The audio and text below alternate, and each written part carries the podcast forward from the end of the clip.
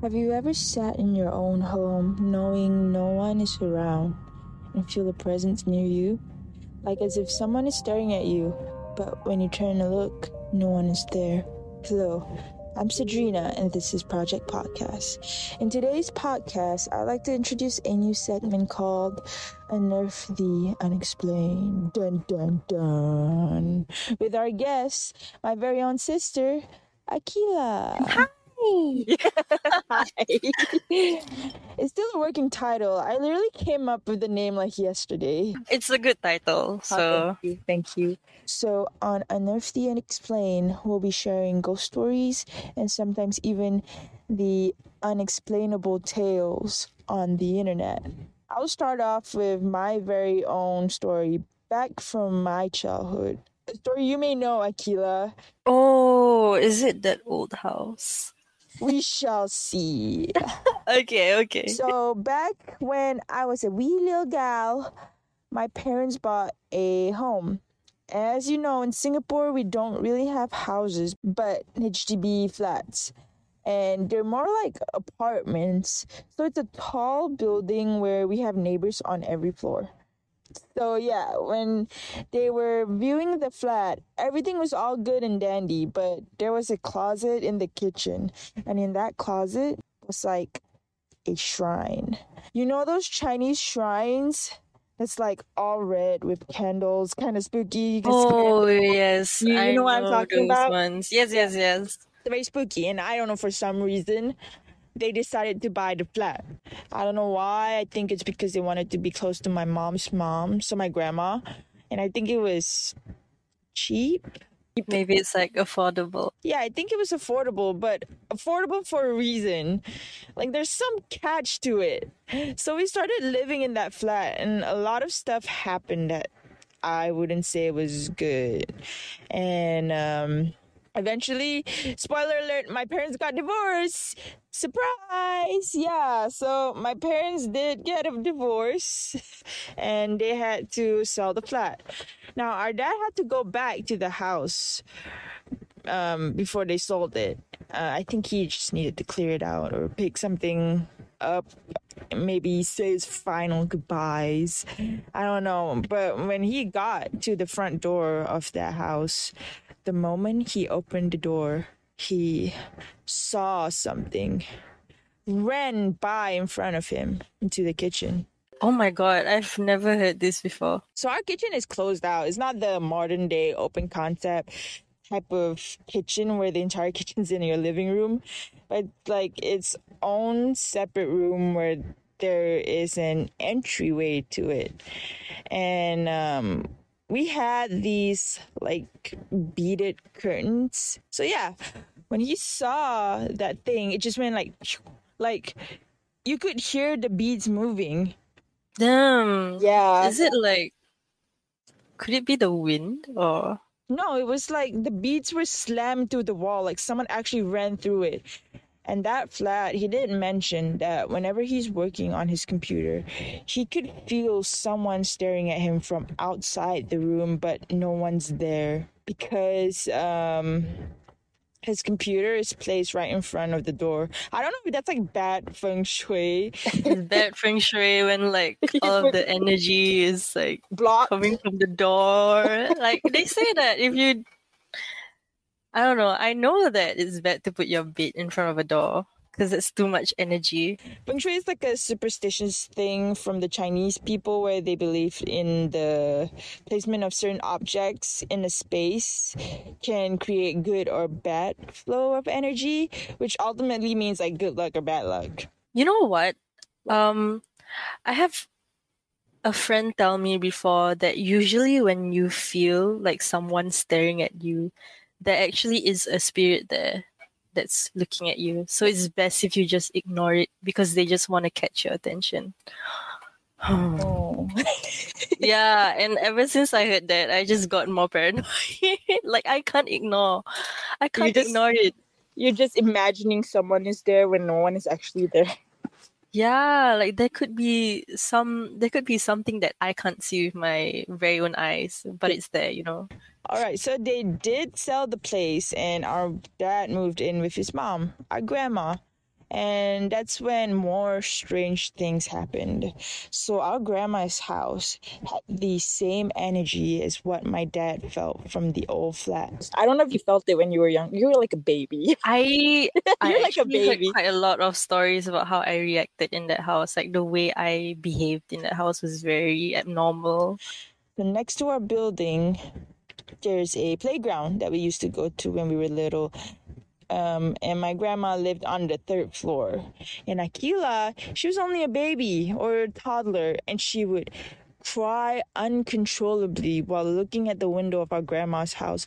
Like the reason she was crying was that home, that house. I remember like uh last time when I was still like I heard from my mom that when I was a baby around Maghrib, which is about 7 p.m. to 8 p.m. Usually uh, in Islam, it's like the timing where all of the jinns are being released, you know?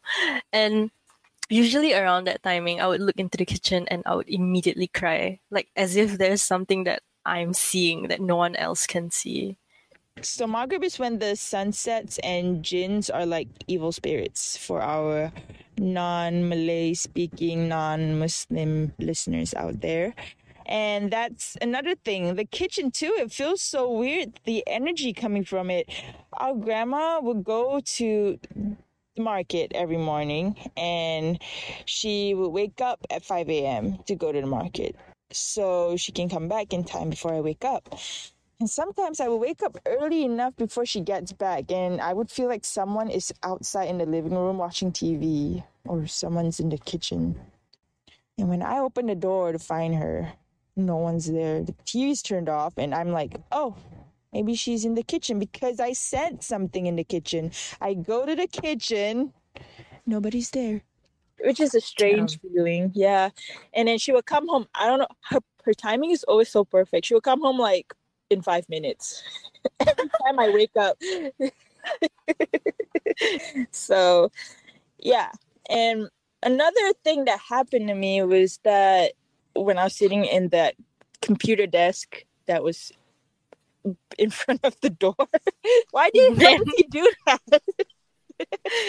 He doesn't know about feng shui, man. Yeah, I always liked to play computer games when I was younger, and we had this little Yoda figurine that was sitting on top of the the desk. Oh, yes, I remember that one. Uh huh. And I would always get freaked out by it because that Yoda figurine would always look at me, and I always get spooked out by it. So I, I also was spooked out by that. you yeah. know? yeah, it wasn't just you. I also felt something wrong with that figurine. So I would, I would actually turn it away so that it doesn't look at me. And then every time when I'm done playing my game, I look up and it's looking at me again. Ew! Oh my god! What the hell? So I told I told our dad that that yoga that Yoda Yoga. yoga sorry Yoda was looking at me and he always turned. So he tried to scare me and stuff and I'm just like a little kid like telling him to stop. I'm telling the truth, but obviously he doesn't believe me.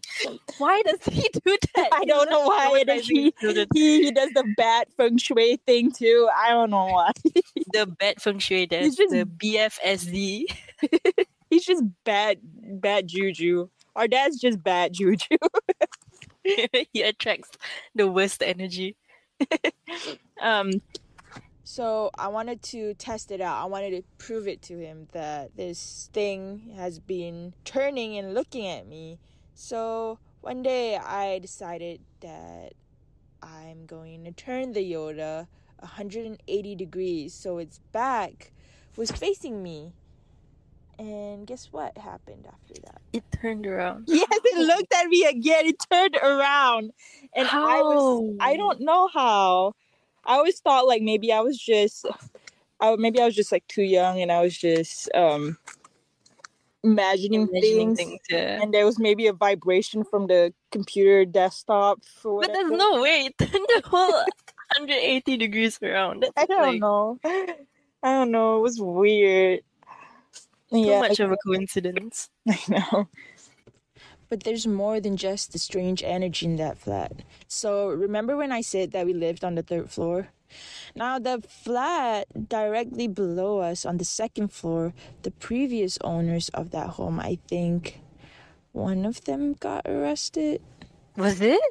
There was a murder in that. Yeah, like this the the the guy's dad got murdered or something. Yeah, so somebody got murdered in the house below us. Haha, yay! Really happy news to hear. There were a lot of suicides in that same flat as well. Mm-hmm. Yeah. I remember and stories of um you know people seeing dark shadowy figures jump from the window and down. Yeah, I remember that news reporters came to the building and interviewed a bunch of people. But also, my, our dad was interviewed, and he won't ever stop talking about it. Do you remember that? He got I interviewed by, and he said, "I'm on TV. I'm talking about the house below my house." He is he is something else. I know. So after that, our um our grandma's sister, like her younger sister, moved in with her kids. Just so that she could be close to family because we have other families living in the area and she wanted to be close to them. So she moved in with her newlywed kids. Hmm. I don't know why she did that.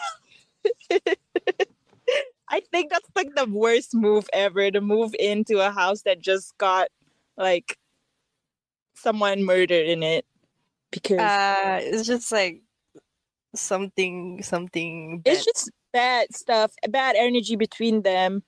And um we had a cousin that likes to visit too and she he he used to stay with them like just to sleep over and he would tell me that he would see big shadows at night and he would be terrified. I remember going there once because you were there all the time. Huh? Yeah, you were there all the time. So I I would always go there too because you were there. And um Uh-huh. I would fall asleep and I would be so scared. Like in the middle of the night I would wake up. I would run back home to the third floor. Oh my god. Because I was so scared. Well I'm glad I never You were too young. don't remember anything. yeah, so eventually we did move out to a new place and none of it none of those, you know, hauntings or weird things happened in the new house. But then our grandma sold the house and then that's the strange part because all of us who had once lived in that house had a dream about the house. What? Once she sold it? Yeah, once she sold it. I had weird. yeah i had a few dreams of the house uh one was like a uh, we were lost in the house it was strange because it, it felt like so, there was like somebody in the house like an intruder and we were all trying to get out but we are lost in the house at the same time Ooh, that sounds so scary. I know our cousin had a dream about the house. I don't know what her dream was about though. I don't know what our dad dreamed about. He did told me. He said i had he came up to me personally and he's like hey i had this really strange dream about the house. And i'm like me too! So yeah i don't know. That house i feel like us having the dreams about the house after the house was sold was like a little goodbye from the house so that's all we have for today thank you Thank you, Aqila, for joining me and listening to my childhood um, ghost story that you were involved in. I was mildly involved in. I was just there. I don't remember anything. Thank you for joining us on our new spooky segment, Unearth the Unexplained, on Project Podcast. Don't forget to like, subscribe, and share our podcast, and also follow us on our Instagram at the podcast.project. Stay tuned for our next episode. Bye. bye bye.